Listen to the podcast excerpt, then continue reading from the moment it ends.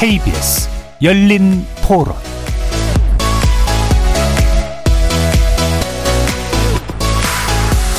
안녕하십니까. KBS 열린 토론 도진기입니다. 평소와 다른 목소리에 놀란 분들이 계실 텐데요. 여름 휴가를 떠난 정준희 교수님을 대신해서 제가 며칠간 KBS 열린 토론 진행을 맡게 됐습니다. 저는 변호사 도진기입니다.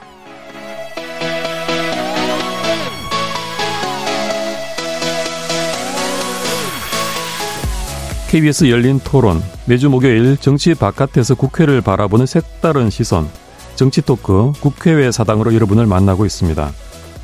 최근 거리 곳곳에 난립하고 있는 정당 현수막을 두고 논란이 가열되고 있습니다. 시야를 가리는 압도적인 양은 물론이고 자극적이고 선동적인 문구에 시민들의 피로감이 극에 달하고 있는 상황이죠. 정치 현수막에 대한 불편함과 불쾌감은 기타 일반 현수막에 대한 무관심으로 이어지고 있는데요. 어느 순간 정치적 구호뿐 아니라 집회 시위에서 단체들이 외치는 구호나 요구사항에도 시민들의 관심이 사라지고 있습니다. 정당과 시민의 정치 활동을 폭넓게 보장하기 위한 제도가 오히려 정치 혐오나 피로감을 증폭시키게 된 이유는 무엇일까요? 오늘 국회외 사당에서 정당 현수막과 우리나라의 시위 문화에 대해서 폭넓은 이야기 펼쳐나가 보도록 하겠습니다. KBS 열린 토론 지금부터 출발합니다. 살아있습니다. 토론이 살아있습니다. 살아있는 토론, KBS 열린 토론. 토론은 라디오가 진짜입니다. 진짜 토론, KBS 열린 토론.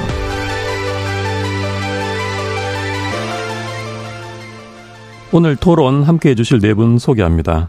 김영호 변호사 나오셨습니다. 안녕하세요. 이동수 청년 정치 크루 대표 자리해 주셨고요. 안녕하십니까. 장일호 시사인 기자 나오셨습니다. 네, 안녕하세요. 조귀동 작가 자리해 주셨습니다. 네, 안녕하십니까. KBS 열린 토론 문자로 참여하실 분은 샵 9730으로 의견 남겨주세요. 단문은 50원, 장문은 100원의 정보 이용료가 붙습니다. KBS 모바일 콩과 유튜브를 통해서도 무료로 참여가 가능합니다. KBS 1라디오의 모든 프로그램은 유튜브에서도 함께하실 수 있습니다. 안내 말씀 드리겠습니다. 오후 7시 제주도를 제외한 전국에 산사태 위기 경보 경계 단계가 발령되었습니다. 호우로 산사태 위험이 높으니 유의하시기 바랍니다. 산림청에서 알려드렸습니다. 자, 최근 길거리에 걸린 정당 현수막이 논란입니다. 일단 너무 많습니다. 무분별한 난립 이런 표현도 많이 하시는데요. 또 표현도 부적절한 게 많다 이런 얘기들이 많으시고요. 그래서 눈살을 찌푸리가는 경우가 많은 것 같은데요. 일단 정상 현수막을 보면서 여러분들은 어떤 생각이 드셨습니까? 먼저 장일호 기자님부터. 아, 네. 일단 뭐 저도 눈살을 찌푸릴 때가 없다고 하면 거짓말일 텐데 네. 저는 약간 오프라인 게시판 같다는 느낌이 좀 들거든요. 네. 데자보 같다라는 생각도 들고, 그러니까 뭐 댓글 달리는 것처럼 현수막 아래 이렇게 댓글이 막 달리는 식으로 걸려 있기도, 게시가 돼 있기도 해서 네.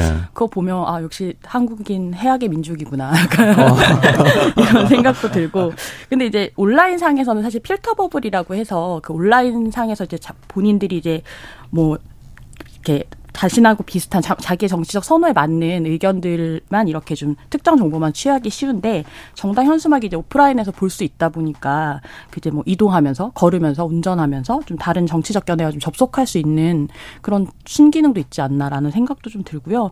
뭐 네. 난립한다 이렇게도 얘기할 수 있을 것 같은데 사실 뭐 표현에서도 깡패, 뭐 매국노, 감옥, 탄핵 뭐 이런 것들이 좀 결국 정치의 수준을 좀 고스란히 드러낸다라고 생각하고 네. 오늘 아마 계속 얘기하겠지만 결국 그 지점에서 좀 정치가 성찰할 지점이 있지 않나라는 생각도 듭니다. 네, 저는 이제 시민의 한 사람으로서 그냥 단순하게 아주 단말만 표피적으로 좀 약간 귀찮다 이런 생각이 들 때가 좀 있는데, 그래도 긍정적으로 시선에 따라서는 볼 수가 있는 면이 또 있네요. 네. 그렇습니다. 자, 그러면 다음 우리 이동수 대표님. 네, 저는 뭐 그냥 한 단어로 표현하자면 약간 스팸 메일 같다는 생각을 좀 많이 들어요. 네. 근데 이게 저만 그렇게 생각했나 했는데 제가 이제 요즘 뭐 지자체나 이제 교육지원청 산하의 청소년 어떤 참여 기구들 이제 강의를 가 보면은 그 청소년들이 지역 정책을 제안하고 뭐 이런 것들을 제가 좀 주로 이제 이 프로그램을 강의를 하는데요. 청소년들이 제안하는 것 중에 요즘에 부쩍 좀 약간 지역의 이런 정치 현수막들을 좀 규제를 강화했으면 좋겠다 이런 걸 제안해 주는 친구들이 꽤 있어요. 아, 10대들이요? 네, 10대들 이제 네. 뭐 중학생, 고등학생들도 아, 요게 좀 우리 지역에 요즘은 좀 가장 심한 문제인 것 같다라고 이제 얘기를 해 주는 경우들이 있고 네. 이게 꼭 이렇게 기성세대뿐만이 아니라 청소년들의 눈에도 썩 좋지 않아 보이는 것 같아요. 네. 근데 실제로 이제 송파구청에서 8월 1일부터 14일까지 2주간 정당 현수막 구민 인식 조사라는 걸 진행을 했는데요.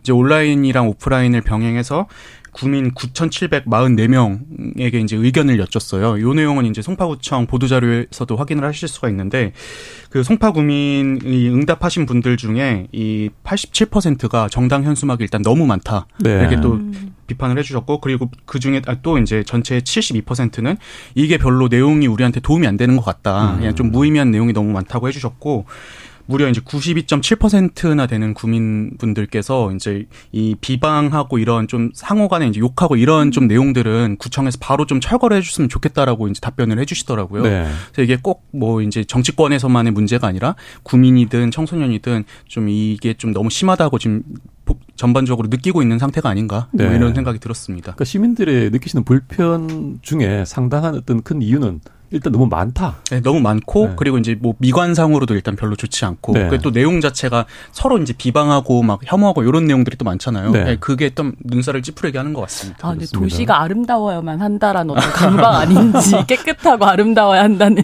그런 생각도 좀 드네요. 네, 김영호 변호사님 어떠십니까? 아, 예, 그동안 이제 개혁 콘서트가 없어져가지고 전 국민적인 유행어가 좀 없었는데.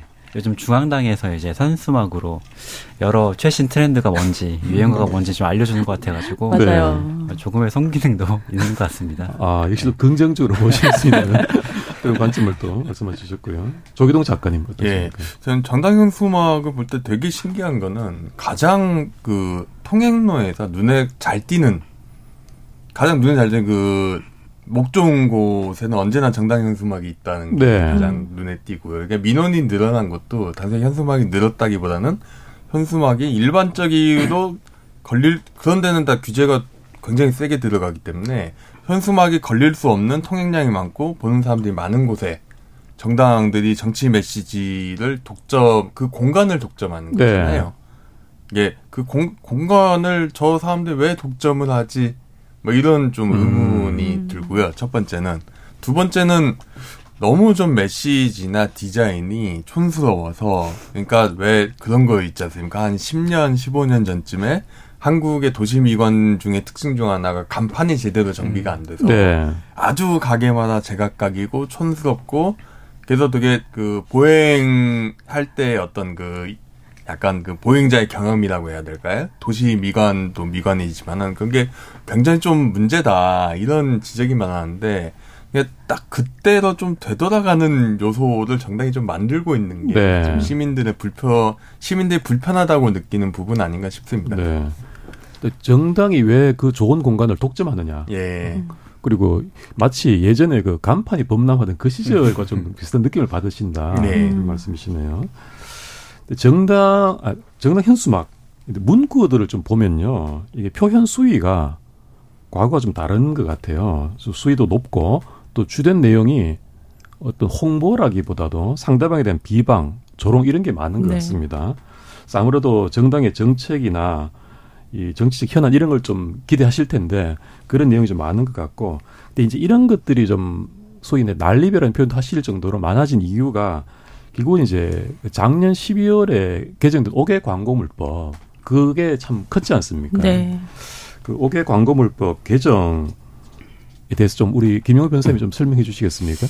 네, 그 작년에 이제 5개 광고물법이 개정이 됐는데 오늘 저희가 다룰 좀 이 이슈 자체가 굉장히 조금 해묵은 논쟁 중에 하나입니다. 항상 이 5개 광고물법과 정당법이 이렇게 충돌하는 상황에서 그 새우라고 표현되는 이 고래 싸움에서 새우라고 표현되는 공무원들이 이거 어떻게 처리해야 되나 눈치만 보고 있는 그런 현상이었는데, 이게 선거철이 되면 이제 지역구 안에서 이제 여당과 야당이 이제 편을 나눠가지고 또 경쟁을 하지 않습니까? 또 그런 과정에서 시장이나 구청장 역시도 소속 정당이 있기 때문에 그 구청장이나 이 행정부가 움직이는 그 현수막에 대한 철거 행위 자체를 굉장히 정치적으로 해석하는 경우가 굉장히 많았습니다. 그래서 정당의 자유에 따라서 우리 현수막도 계속 유지해줘, 떼지 마, 이렇게 주장하는 편이 있고, 아니야, 이거 5개 강공을법에 따라서 우리 계속 이거 철거를 해야 돼, 이렇게 주장하는 편이 항상 대립했고, 이게 항상 정치적으로 해석이 됐었는데, 이게 이제 개정이 되면서 조금 제한 없이 좀 자유롭게 현수막이 조금 이렇게 그 게시를 할 수 있게 되어서, 네, 그동안에 좀 이런 그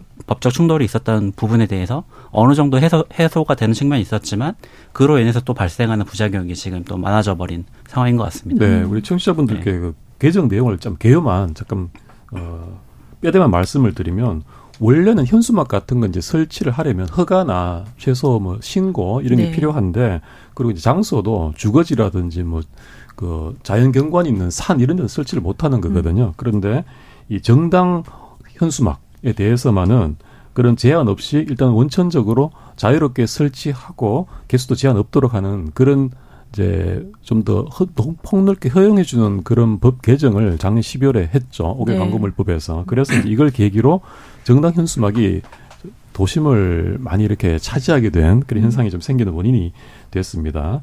지금 이 5개 광고물법 개정, 이 적절했다고 보시는지 이동수 대표님? 예, 일단 그 방금 전에 진행자님께서 말씀하셨던 것처럼, 이전에는 작년에 개정되기 전까지는 이게 좀 불법인 경우들도 있었잖아요. 그런데 네, 그때도 보면은 지역에서 이 정당 현수막들 되게 많이 걸려 있었는데, 그건 이제 아까 김영호 변호사님께서 이제 말씀해 주셨던 것처럼 일단 의원님들이 걸어놨다 보니까 공무원들이 그냥 뭐 어쩔 수 없는 부분, 그래서 이제 좀 납뒀던 부분들도 있었는데, 지난해 이제 개정을 통해서 아예 그 규제마저 완전히 그냥 풀어버리는 거잖아요. 네. 근데 저는 문제는 뭐 이거에 대해서는 사람마다 의견이 다를 수 있다고 보지만, 이 정치적 의사표현의 자유를 뭐 보장하는 건 좋다라고 저도 생각을 하는데, 본인들 자유만 보장한 게 제일 큰 문제인 것 같습니다. 네. 그러니까 지금 예를 들어서 정당의, 국민의힘은 당협위원장, 그리고 민주당은 지역위원장이라고 하는데, 정당의 이제 지역을 책임지는 분들이 본인들은 걸 수 있게 해놓고, 정작 정치 신인이라든지 아니면 외부 인사들은 걸 수 없게 하는 거잖아요. 저는 네, 이 부분이 이제 결국에 어떤 뭐 평등권을 또 침해할 수도 있다고 보고 있고, 또 이렇게 본인들의 자유는 이렇게 정치적 자유라고 얘기를 하면서 정작 다른 분들은 배제하고 있는 이런 게 가장 좀 심각한 문제가 아닐까, 이런 네, 생각이 들었습니다. 그렇군요. 자, 현수막을 통해서 결국은 정당의 정치활동을 좀 넓게 보장해주자, 이런 취지로 개정을 했는데, 부작용이 만만치 않다라고 느끼시는 분들이 많으신 것 같습니다. 그 최근에 지자체도 민원이 증가했다고 하는데요, 현수막이 너무 많아져서 또 어떤 그런 내용들이라든지 이런 것 때문에 피해가 있다, 이런 지적들이 나오고 있는데, 어떤 것들이 있을까요? 조귀동 작가님. 예. 일단 그 국회 입법조사처에서 그 정당 현수막 관련한 민원을 비교한 그 보고서가 있는데요. 네. 그러니까 2022년 9월부터 법 시행이 되는 정확히 말하면 이게 법 개정을 통해서 정당 현수막에 대한 제한이 없어지는 2022년 12월 중순까지 하고, 그 작년 12월부터 올해 3월까지 비교를 해보면은 그 민원수가 한 2배가 늘어납니다. 네. 그 이전에 3개월 반 동안에 전국에 6,400건 정도였던 게 이제 14,000건 정도로 폭증을 하는데요. 네. 주로 이제 도시 미관과 관련된 것들이 크고, 두 번째는 이게 그 대부분의 경우가 이게 굉장히 좀 플랜카드죠. 현수막을 10자 이내로 메시지를 압축하다 보니까, 압축하고 이거를 한 번에 그 지나가는 사람의 눈을 끌어야 되니까 굉장히 공격적인 내용들이 들어있거든요. 네. 그래서 이 내용들 때문에 그 지역 정치권에서 분란이 일어나는 경우가 굉장히 많아요. 가령 뭐 대전에서는 그 민주당에서 국민의힘 시의원이 겸직한다는 걸 가리켜가지고 시의원인가 업자인가 이런 식으로 원색적인 비난을 해가지고 시의회가 아예 그 파행으로 치닫는 경우도 있고, 뭐 광주에서는 이게 그 중국 언론 그 핵폐수는 후쿠시마 50배, 왜 중국에는 말 못해라는 현수막을 누군가 걸어가지고 현수막이 찢겨 나간 그 찢은 사람은 중국인 유학생이긴 합니다만 네. 이게 약간 그 인종 혐오적인 네. 것과 연관이 되잖아요. 이런 것들도 있고 뭐 가령 뭐 윤석열 지우는 게 국익, 일본의 힘이 진짜 반국가 세력 뭐 이런 식의 비일비재한 상대방에 대한 공격이 치닫는 것들이 오히려 정치 문화나 그러니까 결국 이제 사람 사는 사람들이 이제 교섭을 하는 게 정치인데 네. 결국 뭐 서로 간의 대립만 조장하는 양상이 좀 많이 늘어나는 게 좀 실제는 문제인 것 같습니다. 그 밖에도 이제 그 정당 현수막이 되게 목 좋은 곳에 있다 보니까 현수막 때문에 이제 교통 차 지나다니는 걸 못 봐가지고 교통사고가 생긴다든가 네. 아니면 무게를 못 이겨가지고 신호등이 꺾여가지고 사고가 나온다든가 이런 식의 안전사고도 지금까지 한 몇 건 보고 몇 건 일어난 걸로 알고 있어요. 네. 10여 건 가까이 일어났습니다. 저도 네. 개인적인 경험으로 운전을 하다가 우회전하는데 왼쪽에 현수막에 막 걸려 있어서 네. 달려오는 차가 안 보이는 거예요. 네. 이거 좀 많이 위험하겠다 그러네요. 그런 생각이 들 때가 있었습니다. 실제로 또 올해 초에는 인천 연수구에서 이제 대학생이 밤에 이제 전동 킥보드 타고 가다가 그 현수막은 보여도 끈은 잘 안 보이잖아요. 네. 거기에 걸려서 넘어지는 사고도 났다고 하더라고요. 그래서 이게 좀 안전에도 좀 문제가 있는 것 같습니다. 큰일 날 네. 사고인데요.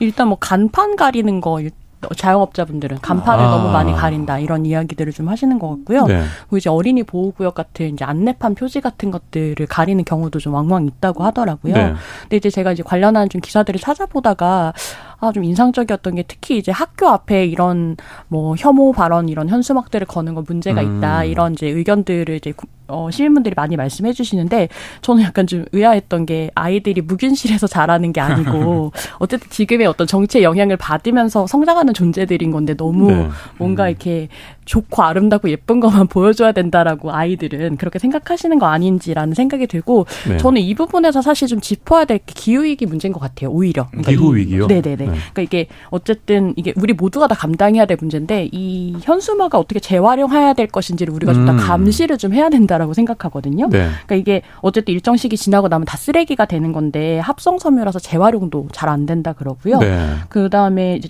작년에 지방선거 당시에 제작된 현수막이 약 13만 장 인데 이걸 한 줄로 다 이으면 서울에서 도쿄까지 이어진다라는 보도도 있더라고요. 근데 이게 이제 어쨌든 대부분은 소각을 시켜야 되는데 그 과정에서 굉장히 좀 다량의 온실가스가 네. 배출된다. 뭐 이런 얘기가 나와서 그 법안을 내신 분들도 실제로 있어요. 민주당과 국민의힘에서 권칠승 의원, 그다음에 국민의힘에서는 엄태영 의원이 이 현수막 제작 단계부터 재활용 가능한 어떤 친환경 소재를 사용해야 된다라고 하는 법안을 좀 냈는데 네. 이런 법들이 사실은 좀 통과되도록 시민들이 좀 관심을 갖고 지켜봐야 되는 거 아닌가. 이건 진짜 우리한테 다 연관이 있는 문제가 될 수밖에 없는 거라서. 네. 비슷한 내용인데 네. 이제 올 초에 환경부에서 이제 올해 1, 2, 3월 1분기에 전국 지방자치단체들이 철거했다고 보고하니 정당 현수막의 무게를 취합을 해봤대요. 근데 그게 한 1,300톤 정도 나왔는데 이게 넓이로는 아까 서울에서 도쿄 말씀해 주셨잖아요. 올해 1, 2, 3월에 이게 모은 것만 여의도를 3번 덮을 분량이라고 하더라고요. 그래서 이게 진짜 엄청난 환경적인 지금 폐해를 끼치고 있구나. 우리 시민들은 네. 그 환경 문제, 자원질학 때문에 종이 빨대 쓰면서 이렇게 현수막을 이렇게 대량으로 네. 해버리면은 뭐 되나요? 맞습니다, 진짜 문제인 것 같습니다. 뭐 제가 네. 말씀드린 건 아닙니다만. 근데 그 얘기 조금 덧붙여 주시면 좋을 것 같아요. 아까 ESG 얘기하셨던 거. 예. 네. 그러니까 좀 되게 저는 이해가 안 되는 게 모든 요즘에 모든 그 각 영역에서 주된 화두는 환경. 네. 어떻게 하면 지속 가능한, 그러니까 친환경적이고 에너지를 적게 쓰는 그 영업 행위를 할 것인가가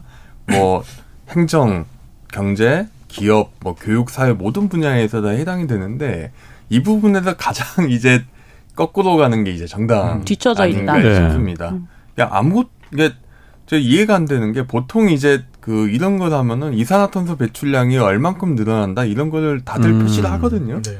이거 굉장히 좀 탄소 배출량이 정당의 탄소 배출량이 많이 늘어났을 건데 이 부분에 대해서는 일단 신경을 안 쓰고 이거를 이제 오히려 조장이 되죠. 그 왜냐하면 정당 후원금을 통해가 정당의 정치 자금이나 아니면은 지역위원회, 국회의원의 어떤 정치 자금을 가지고 이제 운용할 그 플랜카드를 현수막 제작할 수 있으니까. 비용 예산 제약도 없고 뭐 환경적인 생각도 없고 그러니까 너무 좀 그 시대를 거꾸로 가는 게 아닌가. 네. 네. 조금 보태자면 말씀하신 대로 그럼 약간 환경부담금이나 이런 것들을 좀 고려할 필요가 있을 것 같은데, 저희가 이렇게 항상 이 현수막이 난립하다 보니까 이게 양보다는 좀 질이 중요하다라는 취지로 저희가 좀 얘기를 말씀을 드리는 거고, 이게 방금 말씀하신 현수막 비용에 대해서도 항상 현수막 약간 질낮은 현수막을 보실 때마다 시민분들이 되게 불편하실 것 같아요. 아, 내 세금으로 저런 현수막을 거나 네. 이렇게 생각할 수도 있으실 것 같은데, 제작하고 설치하고 폐기하는 것까지 다 우리 세금인 공무원 거잖아요. 인건비까지 포함시키면 네. 더더욱 좀 불쾌하실 수도 있을 것 같아요. 그렇습니다. 네. 실제로 그 기후변화 행동연구소에서 그 이산화탄소 배출량을 잰 게 있던데, 그러니까 보통 현수막 한 장이 1.2kg의 이산화탄소를 배출한대요. 근데 네. 이거 1.2kg인데 여기에서 나오는 온실가스 무게를 이산화탄소로 환산하면 6.28kg. 이산화탄소 문제가 전 지구적인 중대한 문제인데, 이거 우리가 이런 정당 현수막을 통해서 이렇게 너무 쉽게 처리해버린다는 생각이 좀 부뜩 드네요. 네. 네, 알리는 말씀이 있습니다. 오후 7시 30분 경남 의령군에 호우경보가 내려졌습니다. 해당 지역 주민분들은 피해 없도록 유의하시기 바라겠습니다. 최근에 각 지자체에서 이 정당 현수막에 대해서 제동을 걸기 시작했습니다. 정당 현수막을 규제하는 조례안들이 발의되고 있고요. 실제로 현수막을 철거하는 지자체도 나오고 있는데요. 문제는 이 조례가 법률의 하위 법규입니다. 그쵸. 그래서 상위 법인 이 옥외광고물법이죠. 이것을 거스를 수가 없는 것인데, 옥외광고물법에서 법률이 보호하고 있는 내용을 조례로 제한을 한다, 이런 모습이 되기 때문에 충돌이 일어나는 것인데요. 그래서 일선 공무원들이 현수막을 철거하다가 정당 측으로부터 고소 고발을 거꾸로 당하는 그런 사례도 나오고 있습니다. 이런 지자체의 현수막 규제 움직임 어떻게 보시는지, 특히 이제 조례로 제한을 하는 것에 대해서 어떻게 보시는지 장 기자님 어떠십니까? 일단 말씀하신 대로 조례가 상위법을 제한할 수 있는가라는 부분에서 좀 일단 의문이 좀 들고요. 네. 그다음에 실무자들이 고소고발 당하는 어떤 이런 피해는 만들지 말아야 될 것 같아요. 그러니까 그게 네. 어떤 경우든 간에 실제로 이게 뭐 법을 위반했든 어땠든 간에 책임을 좀 위해서 지는 모습이 부족한 게 지금 한국 사회 전반적인 좀 모습이 아닌가라는 생각이 좀 들고요. 네. 저는 오히려 이게 지자체와 정치인 혹은 지자체와 정당 간의 좀 합의와 협의가 필요한 영역이라는 생각이 드는데, 울산에서 기사 찾다 보니까 울산에서 그 정당 현수막 전용 게시대 이런 것들을 좀 만들어 볼까 한다, 뭐 이런 기사들이 좀 있더라고요. 네. 근데 그게 어떤 식으로 협의가 될지, 물론 그 반발하는 지역 정치인들도 있거든요. 그 좀 어떻게 협의가 될지 좀 지켜보면 좀 재밌을 것 같고. 네. 근데 국민들은 전 다 알고 있다고 생각해요. 우리도 지금 막 난립하는 뭐 이야기, 뭐 환경 이야기 하지만 국민들이 싫어하는데 그 표를 받아야 되는 정치인이 막 막무가내로 걸 수는 없다고 생각하거든요. 네. 이런 여론이 많아질수록 되게 눈치를 보기 마련인데, 실제로 그 얘기 조금 해주시면 좋을 것 같아요. 고민정 의원 지역구 같은 경우도 네. 네. 지금 고민정 의원 같은 경우에는 그 민주당에서 각 이 지역위원회에다가 이제 좀 뭐 정부 비판도 실려 있는 이런 현수막들을 이제 걸라고 이제 보내고 있대요. 근데 네. 고민정 의원실에서는 그거를 걸지 않고 그냥 민생이나 아니면 지역 예산과 관련한 걸 걸고 있다고 하더라고요. 네. 근데 그 이유가 지금 일단 상대방, 그러니까 국민의힘에 출마할 것으로 예상되는 분이 이제 오신환 전 의원인데, 아무래도 이분이 좀 중도지향적인 성향이 있다 보니까 고민정 의원 측에서도 그걸 또 감안하지 않을 수 없는 상황이 된 거죠. 그래서 네. 좀 이렇게 자율적으로 이렇게 좀 뭐 견제나 이런 것들이 또 자정작용이 이루어지는 측면은 또 있는 것 같습니다. 네. 이것도 좀 재밌었어요. 종로가 지역구인 최재형 의원 같은 경우는 외국인 관광객이 많은 곳에는 현수막을 걸지 않는데요. 그러니까 이게 관광지에 정치 현수막이 붙어 있으면 사람들이 싫어한다라는 네. 것 때문에 일부러 걸지 않는다고 하더라고요. 그러니까 네. 사실상 눈치를 보고 있다라고 좀 봐야 될 것 같다는 생각도 듭니다. 그러네요. 정치인들이 좀 시민의 그런 눈치를 보면서 걸었다 내렸다 이렇게 하시는가 봐요. 김영 변호사님 어떻습니까? 예, 뭐 이게 조례가 당연히 원론적으로 얘기하면 조례가 법률을 위반할 수는 없지만, 이게 기본적으로 이제 그 조례라는 게 법률이 이제 집행하는 상황을 현장에 맞게 좀 구체화하고 조금 가이드라인을 잡는 것이 그 역할이기 때문에, 전 이런 부분에서 약간 법률과 조금 다른 측면에 있는 조례가 있더라도 조금 법적으로 좀 다퉈볼 만하다라고 생각이 들고, 오히려 이렇게 23년 5월에 이제 행안부에서 가이드라인을 저희가 발표를 했는데, 거기서도 이제 어린이, 뭐 노인, 장애인 보호구역에서는 설치를 금지하고 2m 이상으로 설치하고, 뭐 이를 위반했을 때는 지자체가 철거할 수 있다라고 하고, 또 지정 게시대에 설치할 것을 공고한다, 이렇게 가이드라인을 내줬기 때문에, 이 기본적으로 이제 법률 자체에 대통령으로 하위 법령으로 이제 위임하는 규정 자체가 없기 때문에 이런 약간 조금 논란이 좀 생기는 것 같고, 그런 부분에서 좀 법적으로 이제 법원에서 판단하게 될 텐데요. 그 전에 이제 방금 말씀하신 대로 외국인 관광 지역은 걸면 안 되고 그러면 어디엔 또 걸어도 되는 건지 그거는 정무적 감각으로 판단하는 문제가 또 되어버리니까 네. 참 이게 복잡해진 것 같습니다. 네. 네. 좀 그런데 저는 좀 생각이 틀린 게 그러니까 그 지자체에서 이걸 조례를 이제 많이 만들려고 했던 게 작년이나 올해 일입니다. 특히 올해 좀 있었는데 광주시 같은 경우 어떤 일이 있었냐면은 광주시 의회에서 그 조례를 굉장히 세세하게 규제한 조례를 만들었어요. 가령 횡단보도 버스 정류장에서 30m 이내 설치했을 경우에 철거 가능하다.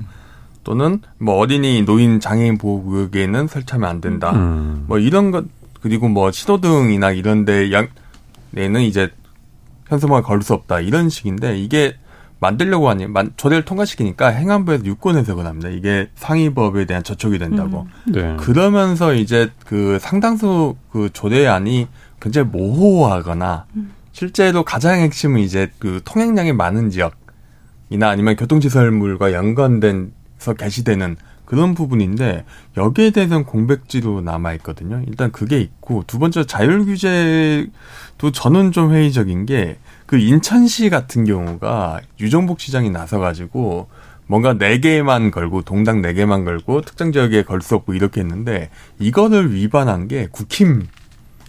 그렇죠. 유정복 시장도 예. 국민의힘. 국민의힘인데 밑에 있는 어떤 그 지역구 의원들이 그 위반을 해요. 네. 자율적으로 될 수 없는 게 왜냐면은 이게 결국은 저는 이제 정당 홍보가 아니라 그러니까 지역구 의원들의 홍보 니즈가 굉장히 큰 게 이제 현수막을 걸리는 배경 중 하나인데 그 정당 요즘에 가장 이제 요즘 이제 지금부터 한 몇 달간 이제 당내 경선이 가장 이슈인데 본인 얼굴 알리기 가장 쉬운 게 현수막이거든요. 네. 그래서 어떤 특정 지역구는 현수막을 걸면은 한 80개 정도를 그 지역구 의원의 얼굴이 이 프린트된 걸로 겁니다. 15일씩 걸 수 있어서 전반기 40개, 하반기 40개 이렇게 건다 그러더라고요. 네. 그렇게 걸어서 왜냐하면 이게 경쟁자는 그걸 못하니까. 정치신인 같은 예, 권리당원 쟁탈전에서 확실한 우위를 점할 수 있죠. 이런 식이고 그리고 민주당 같은 경우가 국힘도 아마 그러지 않을까 싶은데 암암리에 그 지역위원장 평가 기준 중 하나가 현수막을 얼마나 많이 걸었는가가 들어갔어요. 당내 현안에 대해서 막 정량 평가를 해야 되니까 네. 얼마나 당리를 열심히 했나 뭐 여러 가지 그러니까 그 정치인 개인의 어떤 이해관계 또는 정당 내부의 역학관계 등을 고려하면은 또는 정당 간 경쟁관계 과연 이게 자율 규제가 과연 가능한 영역일까 네. 이런 회의가 듭니다. 그리고 저는 이제 이런 법전이다 보니까 이 대목이 좀 걸리는데 현수막을 지시에 따라 철거하는 공무원들을 상대로 고소 고발을 해서 괴롭히는 네. 고래섬에 새우등 터지는 것도 아니고 이게 김영호 변호사님 어떻습니까 이거? 근데 이게 그 개정 전에도 이 철거하며 행정소송을 거는 경우가 굉장히 많았어요. 그래서 네. 공무원 쪽에 그 시당 측에서 이렇게 휴민트를 이용해서 연락을 해서 너 누구한테 이렇게 압력받고 이러는 거냐 이런 회유도 하기도 하고 이런 일이 굉장히 비일비재했었는데 그런 측면에서 이제 법이 또 개정되고 나니까 또 다른 문제가 또 발생을 해버리는 거여가지고 이게 자꾸 좀 모순적인 상황이 좀 되어버린 것 같습니다. 아니, 공무원도 네. 유권자라는 네. 걸 잊어버리시는 거 아닌가라는 네. 생각이 드네요. 왜 그래. 그런 바보 같은. 자기 지역구 유권자를 고소를 한 거네요. 네. 네. 따져보면 그렇게 되는 거잖아요. 네. 현수막의 이제 부적절한 부분들, 부작용들을 좀 말씀을 나눠봤는데 이렇게 좀 선을 넘었다라는 지적은 많이 나오고 있는데 그렇다고 또 이거를 바로 제한을 하자라고 하니까 그건 또 정치활동의 자유를 침해하는 것 아니냐. 법 개정 취지를 몰각하는 것 아니냐 이런 얘기가 또 있습니다. 그래서 정치활동의 자유를 폭넓게 보장해야 한다라는 입장과 그래도 적절한 규제가 필요하다라는 주장이 맞서고 있는데요. 이동수 대표님 의견이 어떠신가요? 저 같은 경우는 뭐 현수막에 대해서는 개인적으로 좀 부정적인 편이긴 한데요. 네. 근데 정치활동의 자유를 폭넓게 인정하는 건 되게 필요하다고 생각합니다. 근데 저는 우리 정치인들이 왜 그럼 이렇게 자꾸 현수막에 집착할까? 전 결국에 이제 선거법이나 이런 제도적인 문제라고 생각을 해요. 네. 이제 우리나라 이 공직선거법상의 이런 선거운동 관련 조항들이 이제 세계적으로 일본이랑 더불어서 되게 엄격한 편이거든요. 네. 그래서 정해진 사람이 뭐 정해진 기간 동안 정해진 장소와 어떤 방법으로만 할 수 있는 어느 정도냐면은 이제 유권자들한테 이제 명함 같은 거 나눠드리잖아요. 근데 이 명함 크기까지도 규제하고 있는 게 지금 우리나라 공직선거법 2030대 문제라고 저는 생각을 하는데 네.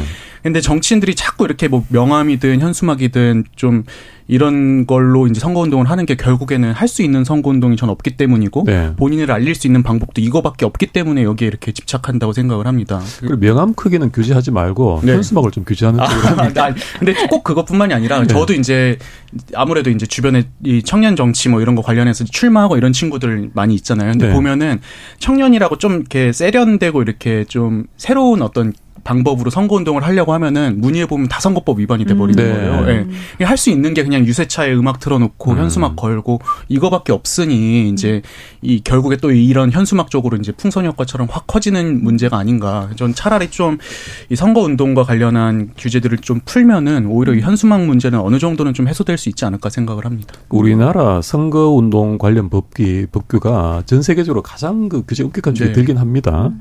조귀동 작가님. 네. 어떻습니까? 저는 그 어느 정도 현수막에 대해서는 일반적인 상업 현수막 대비는 대해서는 풀어줄 필요가 있다고 생각합니다. 네. 정치적 의사를 이제 정치적인 어떤 그 담론은 뭔가 그 활발하게 더 하고 시민과 정당 간 접촉을 좀 더 넓혀주는 순기능이 분명히 존재하거든요. 하지만은 이게 두 가지 문제겠죠. 규제받지 않고 뭔가 다른 시민들의 권익. 가령 어떤 그 자영업자들이 본인의 상업 간판이 노출되지 않는다든가 네. 뭐 안전의 문제라든가 도시 미관이나 이런 부분과의 균형점 어떻게 찾아가려면은 결국 규제가 들어갈 수밖에 없다고 생각하는데요. 네. 다만 문제는 여기서 저는 많이들 이야기 안 하는 게 결국 이 현수막 난립으로 가장 이익을 보는 거는 현직 지역위원장이거든요. 네. 현직 지역위원장 그리고 여기에 그 현수막 제작 비용을 그 될 수 있는 현역 의원들이죠. 정확히 말하면은 이게 원외위원장들은 이게 정치자금이나 이런 게 그 조달이 잘 안 되지 않기 때문에 네. 결국 현역의 기득권을 굉장히 극대화시키는 어떤 제도 중 하나라는 부분을 좀 인식하면서 규제를 좀 할 필요가 있다고 생각을 합니다. 가령 네. 그 원외 인사들 내지 있는 소수정당들이나 이런 사람들도 네.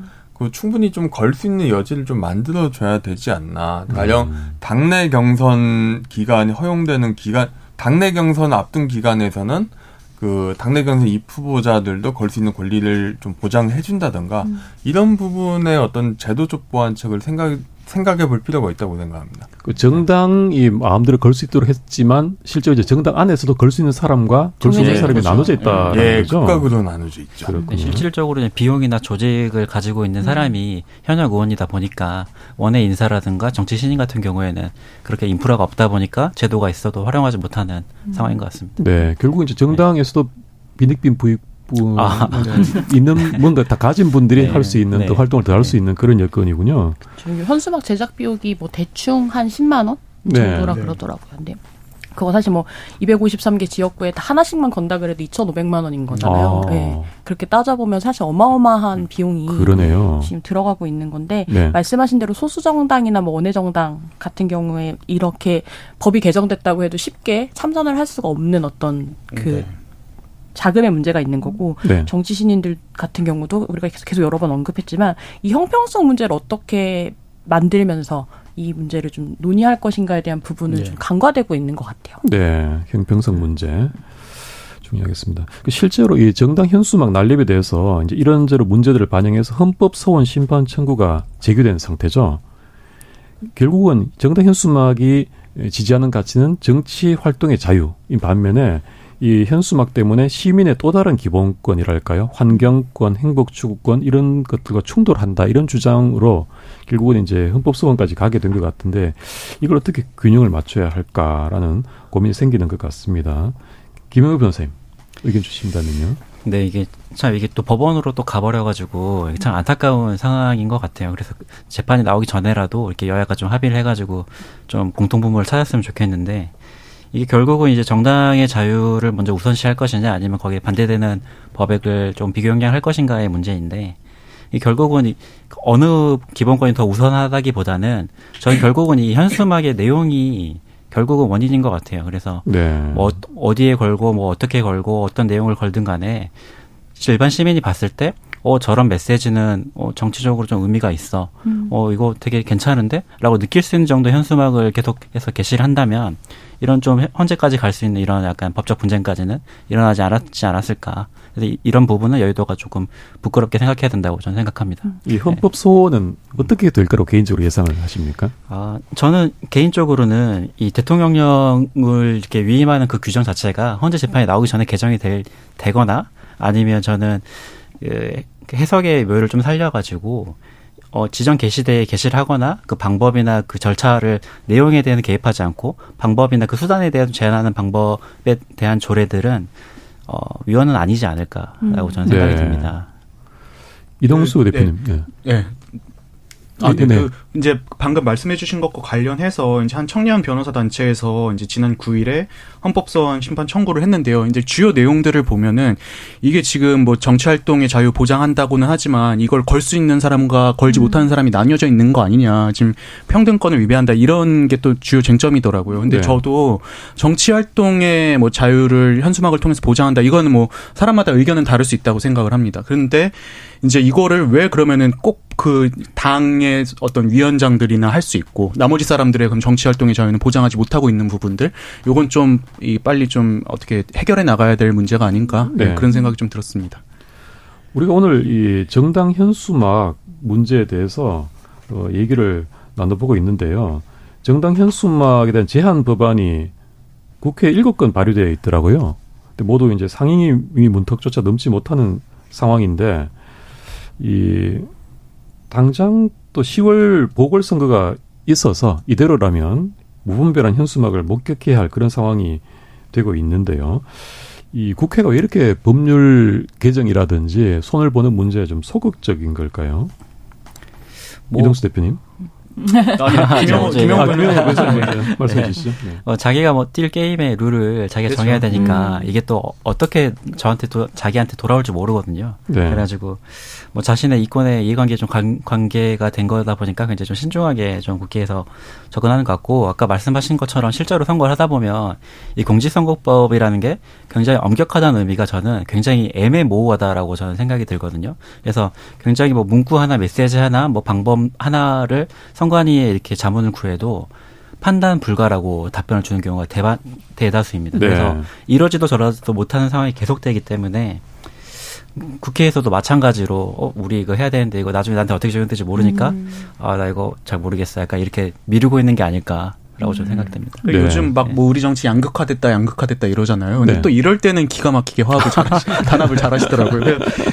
아까 처음에 얘기 나왔던 5개 강거물법 개정 이제 얼마나 이제 찬성을 많이 했나 제가 보니까는 재석 지난해 이제 5월 본회의에서 재석을 227명이 하셨는데 의원님들이 근데 찬성이 205표더라고요. 반대는 9표밖에 안 되고. 이럴 때는 또 단합이 잘 되는 것 같아요. 뭐라도 단합을 하는 모습을 보여줬다는 걸 좋다고 해야 될지 라는 생각도 드네요. 그렇습니다. 자, 이 5개 광고물법 개정으로 촉발된 현수막의 범람 이 문제에 대해서 좀 얘기를 나눠보고 있는데요. 자, 오늘 1부 마무리하면서 청취자 여러분께서 보내주신 문자를 소개합니다. 정의진 문자캐스터. 네, 지금까지 여러분이 보내주신 문자들 소개합니다. 3806님. 조귀동 작가님 말씀에 전적으로 동의합니다. 정당 현수막은 내용도 참 별론데 눈이 어지러울 정도입니다. 1248님. 저는 현수막은 물론 아예 게시판도 없앴으면 좋겠습니다. 요즘 광고나 유튜브 채널도 많은데 굳이 거리를 더럽힐 이유가 있을까요? 유튜브에서 빵님. 현수막 때문에 스트레스 받는 사람이 통계적으로 얼마나 될까요? 저는 문구들을 보면 재밌던데요. 누가 더 카피라이팅 잘하나 비교도 하게 되고요. 7897님. 정당이 내건 현수막들을 보면 여기가 공산국가인가 하는 생각이 들 정도입니다. 표현한 문구들을 보면 북한이 아닌가 싶을 정도입니다 해주셨고요. 4842님. 정치적 자유, 표현의 자유는 폭넓게 보장되는 게 맞다고 봅니다. 이 자유를 잘못 사용해서 거리를 어지럽히는 정치인과 정당이 문제지 자유를 보장해주는 것 자체는 문제가 아니라고 봅니다. 윤군수님, 국회의원들의 현수막은 국민을 위한 것이 아니라 본인의 정치적 이득만을 위한 것 같습니다. 국민을 위하는 척 위장하는 것 같아 현수막도 보기가 싫습니다. 1853님, 정치인들도 게시판을 만들어서 거기에만 현수막을 걸게 해야 평등하지 않을까요? 국민은 전용 게시판에 대기해 가면서 거는데 왜 정치인들은 규제도 없이 마구잡이로 게시하는 겁니까? 그들도 게시판이 모자라면 기다렸다가 걸고 규제도 받고 해야죠. 네, KBS 열린 토론. 이 시간은 영상으로도 생중계하고 있습니다. 유튜브에 들어가셔서 KBS 1라디오 또는 KBS 열린 토론을 검색하시면 지금 바로 토론하는 모습 보실 수 있습니다. 방송을 듣고 계신 여러분이 시민 논객입니다. 계속해서 청취자 여러분들의 날카로운 시선과 의견 보내주세요. 지금까지 문자캐스터 정희진이었습니다. 토론은 치열해도 판단은 냉정하게. 복잡한 세상을 바꿔름은 의외로 단순할지도 모릅니다. 평일 저녁 7시 20분 당신을 바꾸는 질문.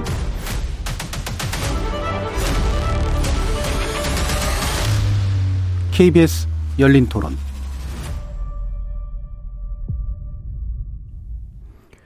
KBS 열린 토론. 정치 바깥의 시선으로 국회를 바라보는 국회의 사당. 오늘은 정당 현수막 논란과 정치 문화에 대해서 얘기하고 있는데요. 이동수 청년 정치 크루 대표, 장일호 시사인 기자, 조귀동 작가, 김영호 변호사 네 분과 함께하고 있습니다. 저는 오늘 사실 정치 쪽에 대한 감각이 너무 약하고 잘 모르는 입장에서 토론이 중재를 맡게 됐는데, 그러니까 정당 현수막 부작용 이렇게 얘기하다가 이제 저는 일단 뭐 먼저 도시 미관을 좀 해치는 거 아니냐 이런 느낌이 먼저 단편적으로 들어서, 네. 야, 도시의 미가 참 중요한데 이렇게 해쳐서 되겠습니까? 얘기를 하려다가 우리 장 기자님이 도시 미가 꼭 중요하냐라고 하시는 걸 듣고 제 말을 삼켰는데 좀 이 조심을 해야겠다는 생각이 듭니다. 아, 저는 미가 안 중요하다고 생각합니다. 그렇습니까? 네. 아니, 그렇게 막 뭔가 묵은실 같은 도시, 네. 아름답고 뭔가 정리된 도시가 도시만이 뭔가 옳다라는 어떤 생각들을 너무 하시는 거 아닌가라는 좀 생각도 들고, 그러니까 네. 이 어쨌든 현수막이라고, 정당에 내건 특히 현수막이라고 하는 건 굉장히 이제 기본적인 어떤 여론전의 수단이거든요. 네. 근데 이게 SNS를 안 하는 사람도 있고 게시판 같은 걸 안 쓰시는 분들도 있는데, 그런 분들이 아, 요즘 정치에서는 이런 논의들을 하고 있구나, 이런 것들을 판단할 수 있는 되게 좋은, 저는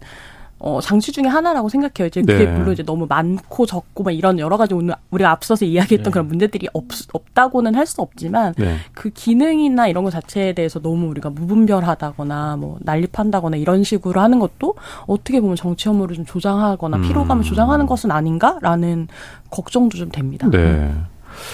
그럼 이제 현재 이렇게 정당 현수막이 좀 그 법 개정 이후로 좀 많아졌어요. 그런데, 네. 이것이 우리 정치권에 미칠 영향은 어떤 것들이 예상이 될까요? 조귀동 작가님. 네. 일단 가장 궁금한 게 이게 현직 의원이 이게 비현직에 대비한 우익을 점하는 수단이라는 게 첫 번째 생각이 들고요. 네. 두 번째는 이게 어느 정도나 그 결국 유권자의 고객의 마음을 되돌릴 수 있는 그 광고 수단이냐. 유권자들의 지지나, 원래 지지했던 사람들이 아니라, 그 중도층, 무당층 내지는, 네. 상대 당 지지를 했는데, 이 당, 내가 지금까지 지지했던 당 마음에 안 들어. 근데 저 당 한번 가볼까? 이런 사람들 마음을 얼마큼 돌릴 수 있을까에 대해서는 굉장히 좀 회의적입니다. 왜냐면, 네. 이게, 결국은 열자에다가 압축을 하는 방식인데, 네. 대부분의 문구는 이제 다 중앙당에서 이제 만들어준 문구와 중앙당이 심지어 디자인 시안을 다 마련해줘서 그대로 뽑아서 그 집어넣는 건데요. 그러니까 가령 그러다 보니까 지역구에서 사실 불만이 되게 많습니다. 가령, 네. 그 제가 최근에 본 기사는 그 부산일보 기사인데요.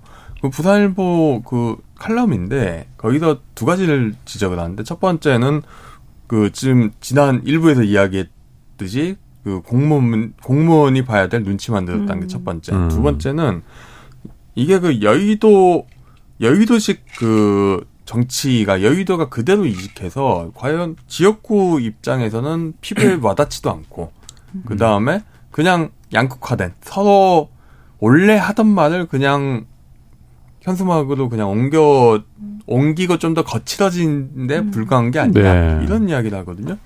근데 저는 그 부분이 지금 현수막에 대한 불만이 늘어난 가장 큰 원인이 아닐까 싶습니다. 결국 이제 현수막에 대한 그 가치를 잘 못 느끼는 거죠, 시민들이. 네. 이동수 대표님. 예, 저도 그 말씀하신 것처럼 그래도 이게 한 2010 16년 즈음이었던 걸로 기억하는데 이제 누리과정 예산 가지고 이제 정부가 삭감을 했네, 교육청 책임이네 싸운 적이 있었거든요. 네. 근데 그 당시에 되게 이 정책을 놓고서 이제 뭐 이제 내용도 그렇고 책임 소지도 그렇고 이런 내용을 가지고 주로 현수막 가지고 싸웠던 기억이 나요. 근데 전 그런 거라면은 장일호 기자님께서 말씀해주신 것처럼 어떤 국민을 상대로 이제 어떤 정보도 제공하고 어떤 공론장을 형성하는 그런 기능이 있다고 보는데 요즘 보면은 이게 뭐 아무래도 정치가 점점 더 양극화되고 있는 상황이라 그런지 그냥 상호 비방하고 누구 탄핵하자 뭐 누군 구속해야 된다 이런 내용이 있는 것들이 이제 네. 지금의 현수막 논란을 좀 가져온 이유 중에 하나가 아닌가. 근데 이게 지금 법 바뀌고 1년도 안 됐는데 벌써 이렇게 지금 논란이 많이 되고 있는 거잖아요. 네. 근데 저 이제 한 10년 15년 전만 생각해봐도 선거 때 이제 그 후보들이 유세차에 막 음악 쩌렁쩌렁하게 틀어놓고 하루 종일 네. 막 그랬었는데 하도 요게 비판이 많이 나오니까 요즘은 좀 많이 없어졌단 맞아요. 말이죠. 네. 네. 저도 이제 이 현수막 문제도 점점 이렇게 좀 국민들 눈치 보면서 자정작용이 생기지 않을까 기대는 하고 있습니다. 그러니까 최근에 제가 되게 재밌었던 게 그 민주당 경기도당에서 건 현수막 중에 민주당 경기도당이 걸었는데 더울 땐 바다를 떠올리세요. 이렇게만 한 문장만 있는 현수막을 걸어놓은 거예요. 네. 그래서 어떤 그 지역지 기자가 왜 이런 내용을 정당 현수막으로 걸었어요? 라고 물어봤더니 그 이제 도당에서 그렇게 얘기를 했다 그러더라고요. 너무 여야가 너무 서로를 비방하는 현수막만 많이 붙고 주민들 피로도도 좀 쌓이고 네. 그래서 짜증을 좀 유발하는 현수막 대신에 요즘 이제 폭염 때문에 힘드니까 좀 시원한 느낌을 주는 현수막을 캠페인을 좀 기획했다. 네. 이런 그런 게 좀 재밌었었고. 더울 때는 빨간색이고 바람 갈 때 저는 너무 정치적인 근데 저는 생각 못했어요. 근데 저는 또 어떻게 생각했냐면 네. 더울 땐 바다를 떠올리라는 게 요즘에 후쿠시마 오염수 때문에 제가 좀 약간 정치에 제가 진짜 하수해요. 근데 저 최근에 그것도 되게 좋았어요. 그 8월 17일 날 그 국민의힘 이용호 의원이 이 국민의힘 국민통합위원장이시거든요. 근데 네. 그 명의로 국회의사당 앞에다가 김대중 전 대통령 서거 14주기 추모 현수막을 걸었거든요. 네. 국민의힘에서. 그러니까 국민통합 정신을 이어가겠습니다. 사실은 이 현수막을 잘 활용하면 그쵸. 통합이나 이런 이야기들을 협치나 이런 이야기들을 얼마든지 저는 할 수 있다고 생각해요. 그게 그러네요. 비록 말뿐이라고 하더라도. 네. 그러니까 우리 국민들이 좀 서로 막 혐오하는 그런 현수막에 크게 동조를 많이 안 하시는 것 같은데 또 정치인들이 그런 걸 내고 네. 싶어하시는 분들이 계신 것 같아요. 이렇게 우리가 주로 좀 많이 보는 현수막 내용들이 정치 구호, 선동, 나가서 조롱 이런 것들이 좀 많이 있는데 과거에는 어땠을까요? 과거 현수막 문화. 아까 이제 뭐 15년 전 그런 말씀하셨는데 혹시 과거 현수막 문구라든지 그런 그 이벤트 중에 생각나시는 것이 있을까요? 진행자님 기억나는 거 있으세요? 네? 진행자님 기억나시는 거 있으세요? 저는 뭐 산불 조심 이 정도밖에 기억이 안 납니다. 저는 개인적으로 좀 인상 깊었던 게 뭐냐면 그 2016년 총선 앞두고였는데 이제 부산 사상에 당시에 배재정 의원이라고 있었잖아요. 근데 그때까지만 해도 이 정당 현수막들 보면은 그냥 중앙의 이슈를 이제 다 그냥 전국적으로 이제 걸어두는 위원장 이름만 달리해서 거는 게 이제 대세였던 것 같아요. 네. 그 당시에 배재정 의원이 어떻게 현수막을 걸었냐면은 동별로 동의 이슈를 다 공약화해가지고 이제 동별로 다른 내용을 건 거예요. 이제 물론 이게 배재정 의원이 처음이었는지는 잘 모르겠는데 아무튼 그때 그게 굉장히 많이 화제가 됐고 딱 지역 타겟해서 네, 그렇죠. 지역도 이제 특정 그 구 단위가 아니라 동 단위로 쪼개가지고 이제 현안들을 이렇게 공약화하고 이제 현수막에 걸었던 게 좀 참신했던 것 같고요. 네. 그 요즘은 좀 그래도 많이 보편화된 것 같더라고요. 네. 네. 저는 뭐 과거에 잘 생각나는 거 있지만 말 안 하려고 그러고요. 네. 이게 제일 나쁜 거 아닙니까? 있는데 말을 안 하려고 한다는. 네, 너무 많은 설명을 해야 될 것 같아서 최근 알겠습니다. 거 하나 좀 이야기 드리면 네. 최근에 제가 국민의힘 현수막 보고 하나 오했던 것 중에 하나가 총체적 남국이라는 현수막이었거든요. 그러니까 이게 공격도 저는 재밌게 할 수 있다. 하면 할 수 있다라는 걸 보여주는 사례였던 것 같아요. 그러니까 이게 민주당이 총체적 난국이다라는 지적을 하기 위해서 거기에 이제 김남국 의원의 이름을 이제 코인 논란으로 했던 김남국 의원의 이름을 합친 건데 이 처음에 당 안에서도 그 이철규 사무총장이 요타 아니야? 라고 했다는 거예요. 총체적 난국이지 왜 남국이야? 라고 이렇게 물어봤다는데 이게 이제 그 안에 그 국민의힘 안에 4명 정도가 현수막 팀이 따로 있대요. 홍보부간에. 네. 그래서 그 4명의 90년대생들이 밀어붙여가지고 그 현수막을 냈다 그러는데 이게 저는 뭐 어떻게 뭐 보면 네거티브이지만 네거티브도 이런 식으로 재치 있게 한다면 약간 재밌는 댓글 베스트 댓글 이런 거 보는 느낌으로 볼 수도 있지 않을까라는 생각도 들었어요. 좀 젊은 정치인들이 참신한 그런 것들 많이 떠올리는 것 같네요. 김영호 변호사님 어떠십니까? 저는 오히려 그 미국에서 예전에 뭐 빌 클린턴이 바보야 문제는 경제야 이렇게 얘기를 하면서 좀 실용주의적 경제 정책으로 약간 선거를 이긴 사례, 그리고 최근에 뭐 트럼프가 메이크 아메리카 그레이트 어게인 이렇게 하면서 자국 우선주의를 이렇게 표방하면서 이 정치의 시대 정신이 담긴, 철학이 담긴 슬로건들을 많이 발표했는데, 그 위에 이제 우리의 지난 20대 대선을 보면 이게 국민의힘 쪽에서는 이제 공정과 상식을 좀 기치로 들었고, 민주당에서는 이제 나를 위해 이재명 이렇게 슬로건을 하면서 좀 실용주의적인 그런 느낌을 되게 줬는데. 네. 또 최근에 이제 이 5개 광고물법이 개정되고 나서는 어떤 슬로건들이 이제 가게 되냐면, 연진아 네 아빠도 검사니? 죄 지었으면 벌 받아야지. 약간 이런 식으로 이제까지 이렇게 기울어 버리더라고요. 그래서 밑에 막 댓글도 달리잖아요. 죄 지어도 당기죠. 죄 지어도 안 가던데 이러면서. 그래서 애초에 처음에는 이렇게 철학이나 시대 정신을 담은 현수막들이 좀 게재가 되다, 큰 선거에 게재가 되다가 점점 일상으로 돌아오면서 좀 못하기 경쟁, 네거티브 경쟁으로 좀 추락하는 게 아닌가라는 좀 아쉬움이 좀 듭니다. 네, 조귀동 작가님. 예, 사실 저는 현수막에서 가장 유념하면서 보는 거는 지역개발 공약들이고요. 네. 예, 이 하나의 경제인으로서 언제나 의원이나 지역위원장 얼굴이 프린트되는 경우가 많고, 어떤 무슨 지역에 무슨 예산을 땄습니다, 뭐 이런 공약 플랜카드가 많이 걸리는데 상당수는 좀 내용은 없는데. 그거를 한 지역 돌면서 한번 보면은 그 지역의 이슈가 뭐냐. 맞아. 예. 맞아. 아, 개발 이슈가 뭐지? 호재가 뭐지? 아, 뭐 이런 거 파악할 때는 되게 좋더라고요. 네. 그래서 좀 이런만 하면 좀 나쁘끄럽지만 실용적인 목적으로 좀 현수막을 활용하는 건 있습니다. 네. 한수 배웠네요. 그러네요. 근데 요즘엔 정당 현수막뿐 아니라 그 시민사회, 시민단체들이 내건 현수막도 많이 있는데, 사람들의 관심이 급격하게 줄어들었다라는 말씀들을 하세요.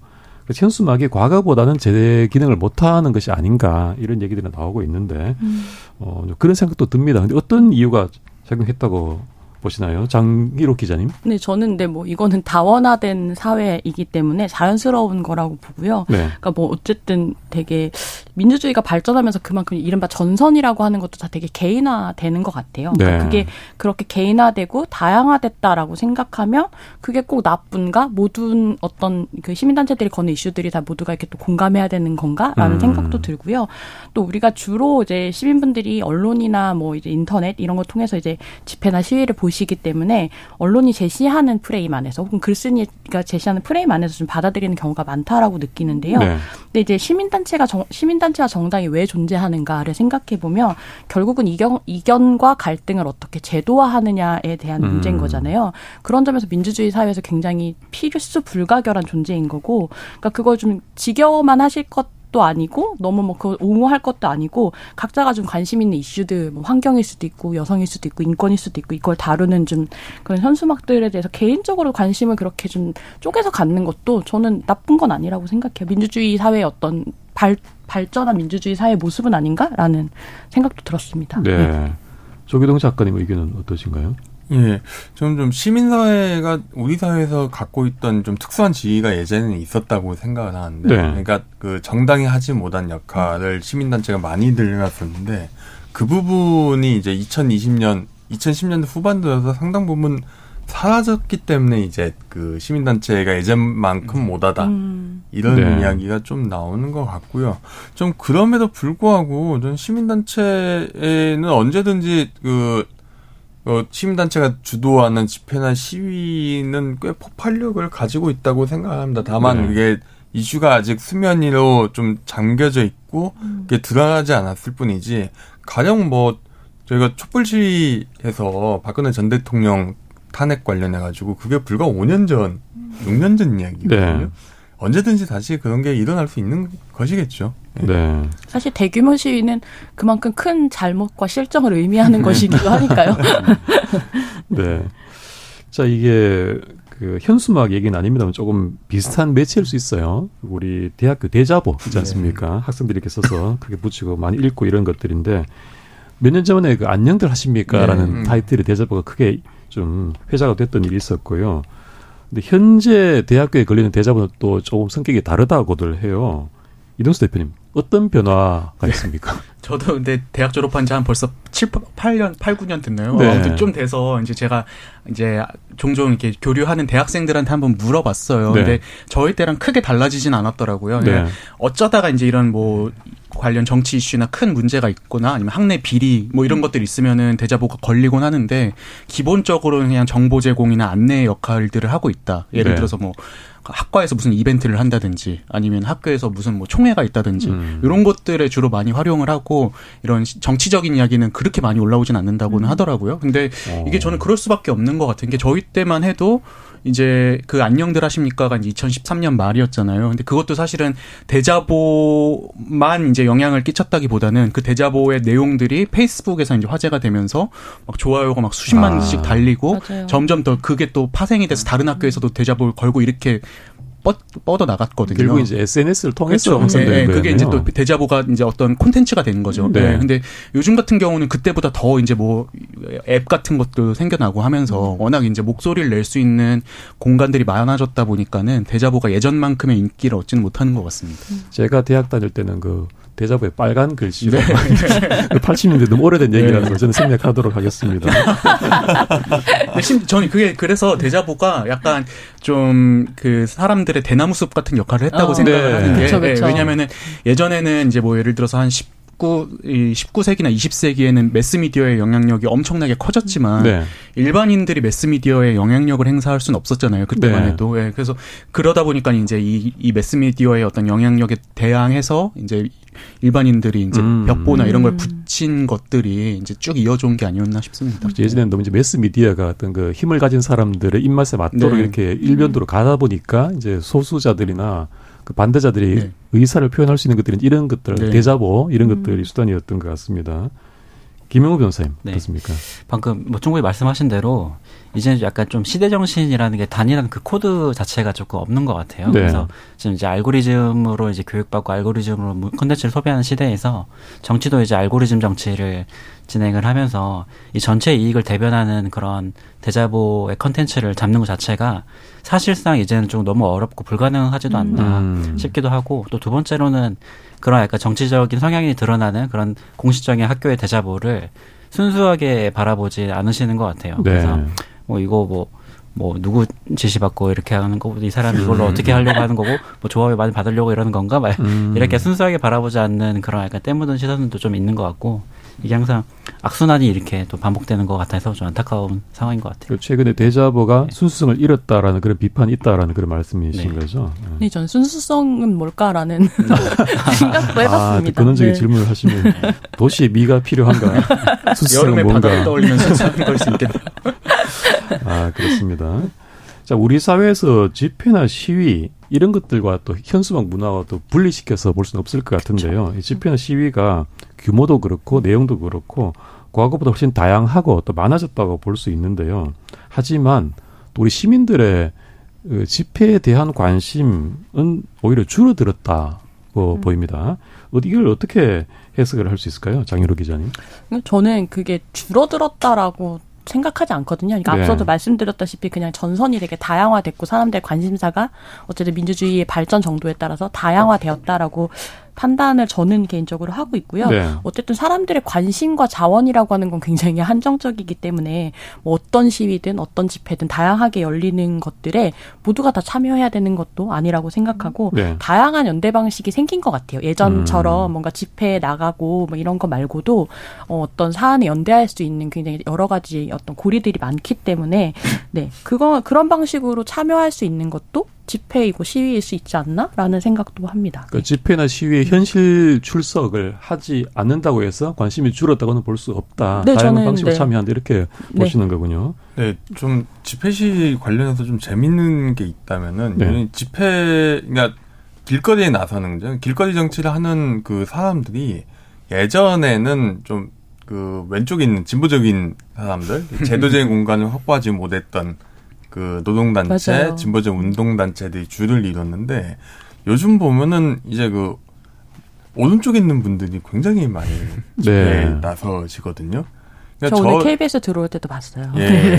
그러니까 저 같은 경우는 광화문에 자주 가는데 주말에도 광화문에 가곤 하는데 광화문 앞에 그 세종대로는 거의 대부분 오후가 되면 점거를 당해 있는데 점거하시는 분들이 보면은 대부분 오른쪽 분들 내지는 기독교 계열 분들이 계속 나오세요.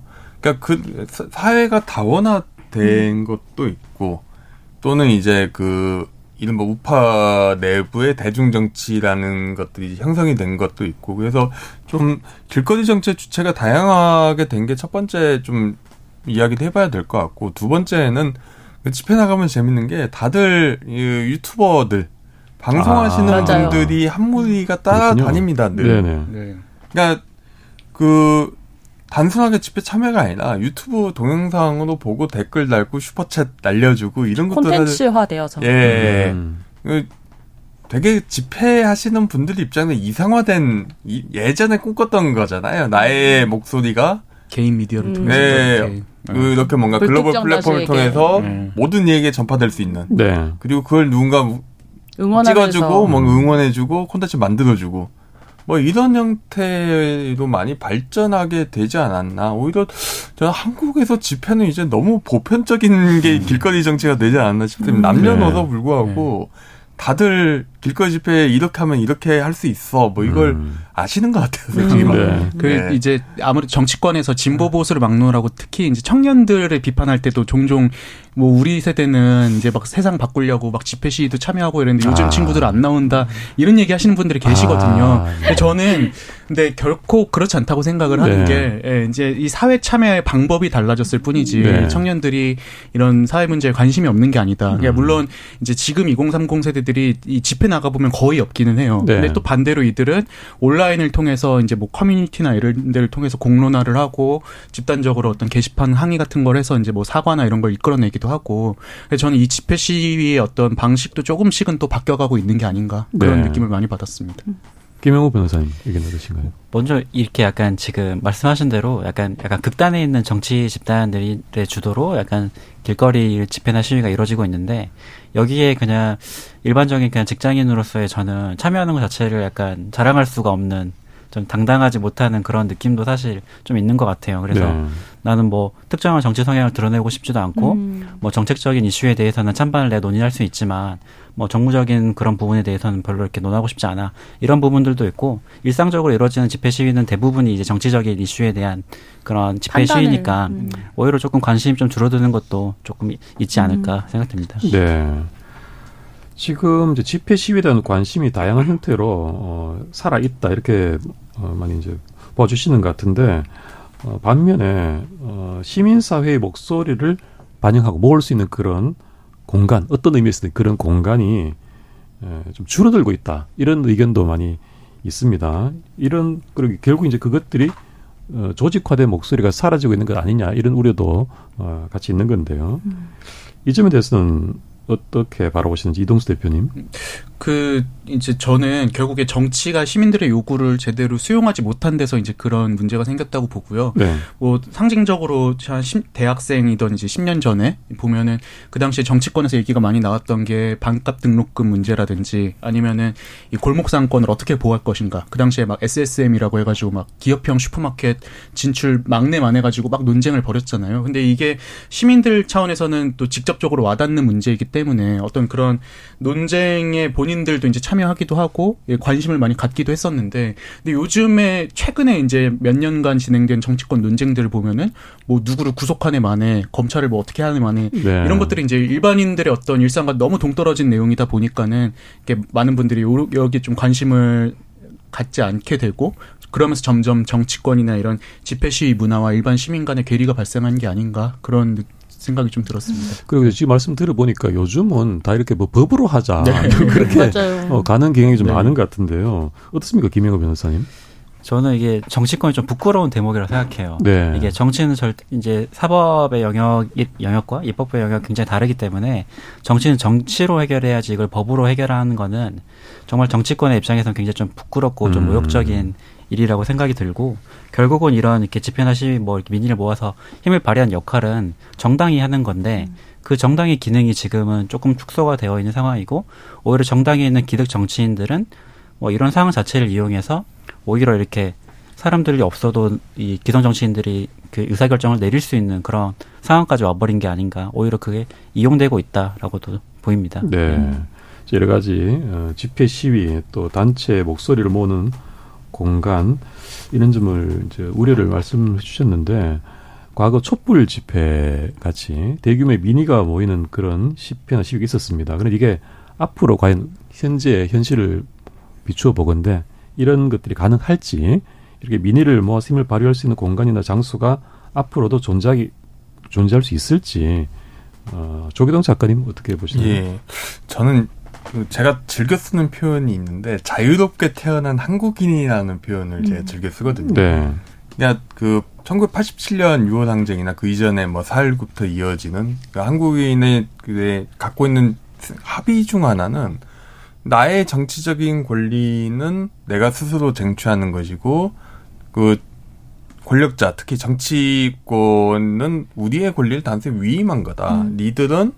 당신들은 우리의 위임한 권리를 너무 지나치게 방종하게 하지 마라. 선을 넘어가면 우리가 나서겠다.